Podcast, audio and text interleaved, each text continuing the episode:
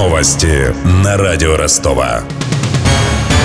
Здравствуйте, у микрофона Евгений Глебов. Президент ФИФА Джани Инфантино вступился за россиян. В интервью немецкому журналу «Шпигель» он заявил, что бойкот в отношении России не решит каких-либо проблем. По словам Инфантино, в нашей стране, как и во всем мире, живут люди, которые любят футбол. Напомним, после публикации второй части международного доклада о применении допинга во время Сочинской Олимпиады появились призывы лишить Россию права провести чемпионат мира по футболу в 2018 году.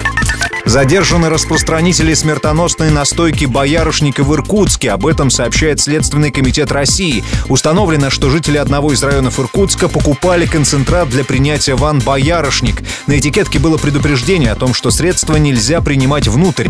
Несмотря на это, люди выпили жидкость. 25 человек скончались, еще несколько десятков обратились за медицинской помощью. Оказалось, что в настойке вместо этилового спирта содержался концентрированный метиловый. Его употребление может привести к поражению поражению жизненно важных органов, объяснил нарколог Алексей Казанцев. Здесь, скорее всего, спирт сэкономили на метаноле, потому что антидот метанола – это как раз этиловый спирт, то бишь та же элементарная водка. Метанол довольно часто вызывает слепоту и может вызвать, конечно, смертельный исход. Метанол – один из самейших ядов, которые есть на самом деле. Внешне очень сложно отличить. По цвету, вкусу, запаху он практически не отличается.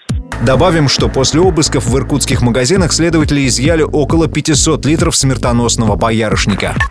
Водитель маршрутки в Таганроге потерял сознание и врезался в дерево. Это произошло в 7 утра. 34-летний шофер и его пожилой пассажир были госпитализированы, сообщили в областном управлении МВД. Напомним, похожий инцидент произошел 27 ноября в Ростове. Водителю маршрутки стало плохо за рулем. Автобус протаранил три легковых автомобиля у обочины. Пассажиры тогда не пострадали, а в машинах никого не было.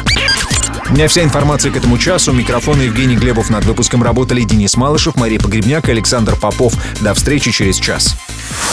Новости на радио Ростова.